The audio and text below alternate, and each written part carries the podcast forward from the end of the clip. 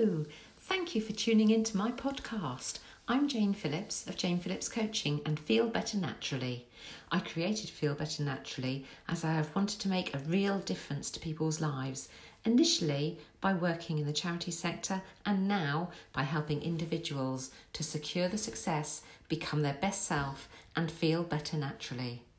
Today, I launched my first podcast series to link into lockdown number two. Every day, I will be giving a short talk about an aspect of our lives with hints and tips on how we can improve it. There will also be interviews with self care experts along the way. I hope you can join me daily during our Lockdown 2 journey together. You can also check out my website, janephillipscoaching.co.uk. to my daily podcast to help you through your lockdown number two journey. How did things go yesterday? If you listened to my podcast yesterday, Imperfect is the New Perfect, did you make any mistakes that you laughed about? Maybe you made several mistakes that you laughed about. I know that I did. Today, I'd like to chat with you about my top tip number four balance what you eat. What was your eating like in lockdown number one? Lots of us took up baking to fill our time and to help us release our creative side. Remember how flour was sold out first of all, and then you could not get yeast for love nor money when people turned to bread making. Going through lockdown for the first time, a lot of people enjoyed spreading their wings to discover new skills and rediscover old skills. Unfortunately, some of our waistlines spread as well as we turned to comfort food to cope with our anxiety. A survey by King's College London found that 48% of people put on weight during lockdown and 29% have drunk more alcohol. If you fell into that group, what are your plans for eating this time? Should we worry about our eating during lockdown number two? Can we do something about it? Or will it be like Groundhog Day? Here, are my, here is my five step approach to balanced eating. One, nutrition, not diet.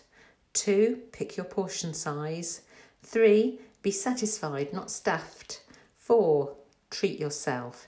And five, think about your food brain. So, number one, think about nutrition.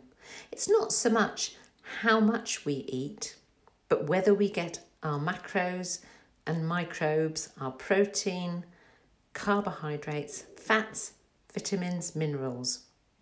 We don't just feed our body, we feed our brains as well. You've heard the saying, that gives me food for thought. Where does that come from? We send our children to school with a good breakfast because it helps them to learn. It's the same for adults. We also know that the habits of successful people include eating well. We need a good balanced diet to ensure that our brains are being fueled as well as our bodies. Dieting affects your mood and can cause sugar dips and peaks that cause binging.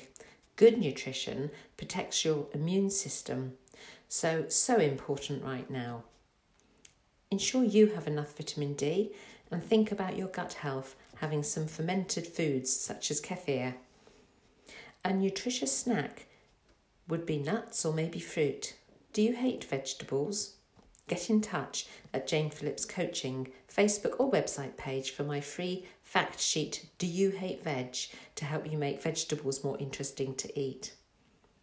Number two, think about portion size. Let's face it, we are in a supersizing culture. Restaurant and takeaway portions are greater than they used to be. Plate sizes are bigger, and so are wine glasses for that matter.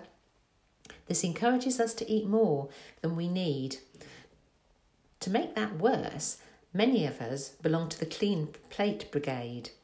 We have been brought up not to waste food, and that's fine as long as people are not eating more than they need just for the sake of it. Portion size should be relevant to your genuine appetite, not to what you think it should be, not to the amount that has been put on your plate, and clearing your plate should not be a mission. Number three, being satisfied, not stuffed. Do you know when you are full, or do you eat mindlessly? So many of us eat without thinking about what we are actually eating. We often eat too fast, so we don't taste what we eat, and we end up eating more than we realise. We rely, we rely on the plate to tell us when we're full rather than our bodies. Meals should be a social occasion. Eat slowly. Put your knife and fork down between each mouthful and wait until you have swallowed your food before picking up the knife and fork again, making sure you've chewed your food properly. Eat mindfully. Enjoy the taste and the texture of your food. Some people have forgotten what the signs of being hungry are. So ask yourself Am I hungry right this moment? Remember, just for a minute, how full you would have felt after eating a huge meal such as Christmas dinner. Possibly you were feeling stuffed. Can you also remember a time when you have not eaten all day and felt extremely hungry? Well, we want to aim for somewhere in the middle of those two points, moving from being fairly hungry, satisfied to comfortably full, and no further than that either side. Comfortably full does not mean overfull. It is just when you feel that you have had enough. You may need to practice recognizing that point when you have learned to eat enough. That is the point to stop eating. Number four, treat yourself. If you listen to, to episode one, you'll remember that I absolutely advocate having treats. But what exactly is a treat? A treat is something that is out of the ordinary and gives you pleasure. Oh, hang on, what did I just hear? What was the words? Out of the ordinary? That means not every day. Let's face it, if you lived by the sea, going to the beach would not be a treat. It would be an ordinary and everyday thing that you do. If you didn't live by the sea, a, vi- a visit to a beach would be a treat. And that is the same with food. We all deserve treats, but don't turn a treat into something ordinary. Keep it as a treat and make it really special. Savour every mouthful, enjoy the smell, the taste, the texture as you eat it. And number five is about what I call our food brain, which often governs poor relationships with food. Some people know that they should do all of the above, but what really stops them doing it is their relationship with food. Maybe you're a comfort eater, eating because you're bored, tired, in pain, or for a whole host of other reasons. Anything apart from being actually hungry. Do you comfort eat or use food to put, off doing something you don't want to do? Do you eat when you're sad or anxious? If that is you, then understanding what is going on in your food brain is vital. Knowing when your food brain jumps in to jeopardize you is the key to preventing this type of eating. If this is you, you probably need some extra extra help and support to change your relationship with food. I can help you tame your food brain, so please get in touch if you recognize yourself here. I'm looking forward to chatting tomorrow about top tip number 4, be committed to, to your self-care.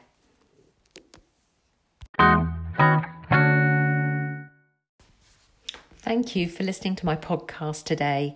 If you've enjoyed it, please like, share, or follow. I'm on Facebook, Instagram, and Twitter, and I look forward to speaking to you tomorrow.